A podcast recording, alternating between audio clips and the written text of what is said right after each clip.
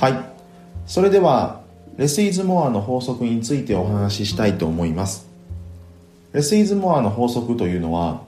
少ないインプットに絞った方がアウトプットつまり効果とかリターンが大きくなるという法則です。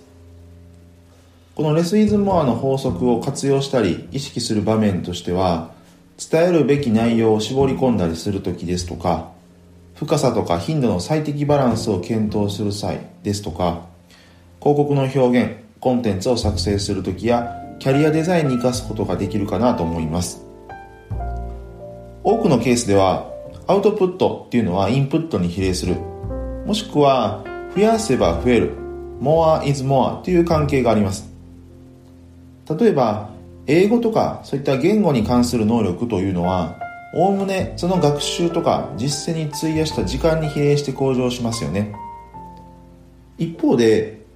増やさずに絞り込んだ方が効果が上がるという現象がしばしば観察されます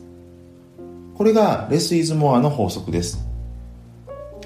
以前ですね、このビジネスウィキペディアでもマジックナンバー4プラスマイナス1という、言葉についてお話ししましたが、それと関連する傾向です。人間の情報処理の能力には限界があるので、あまりたくさんのことを同時に打ち出さない方が逆に良い結果をもたらすということです。例えば、ある経営者、あるいはマネジメントの方が自分が重点を置く戦略を語る際ですね、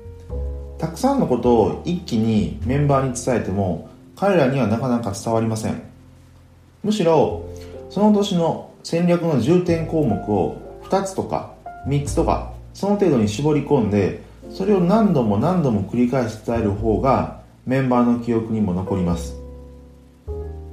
例えばかつて GE が品質向上を戦略の軸に定めた時に当時の CEO だったジャック・ウェルチは口を開くたびに6シグマということをお話ししていました。その回数というのは何十万回にも及んだというふうに言われています。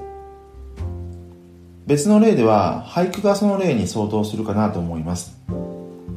俳句は日本人におなじみの17文字の定型の歌ですね。17文字という極端な制限があるので伝えられる内容っていうのはおのずと制約がかかります。ですがだからといって俳句の伝える内容が他の自由な歌に比べて少ないかと言われるとそんなことはないですよね。むしろ短いがゆえに冗長な部分をそぎ落として本質を捉えた表現の工夫が必要になります。当然聞き手にとっても覚えやすくなりますよね。また俳句に限らずですが日本の伝統文化には省略の美とも言えるような美学が存在します。茶道や能楽なんかがその例と言えるのかなと思います。これは現代のコンテンツ制作にも大きなヒントとなるはずです。そしてレスイズモアを使う際の注意点ですがこのレスイズモアという法則というのは非常に下に飛んでいる法則ではあるんですが当然常にそれが成り立つわけではないということを意識しておかないといけません。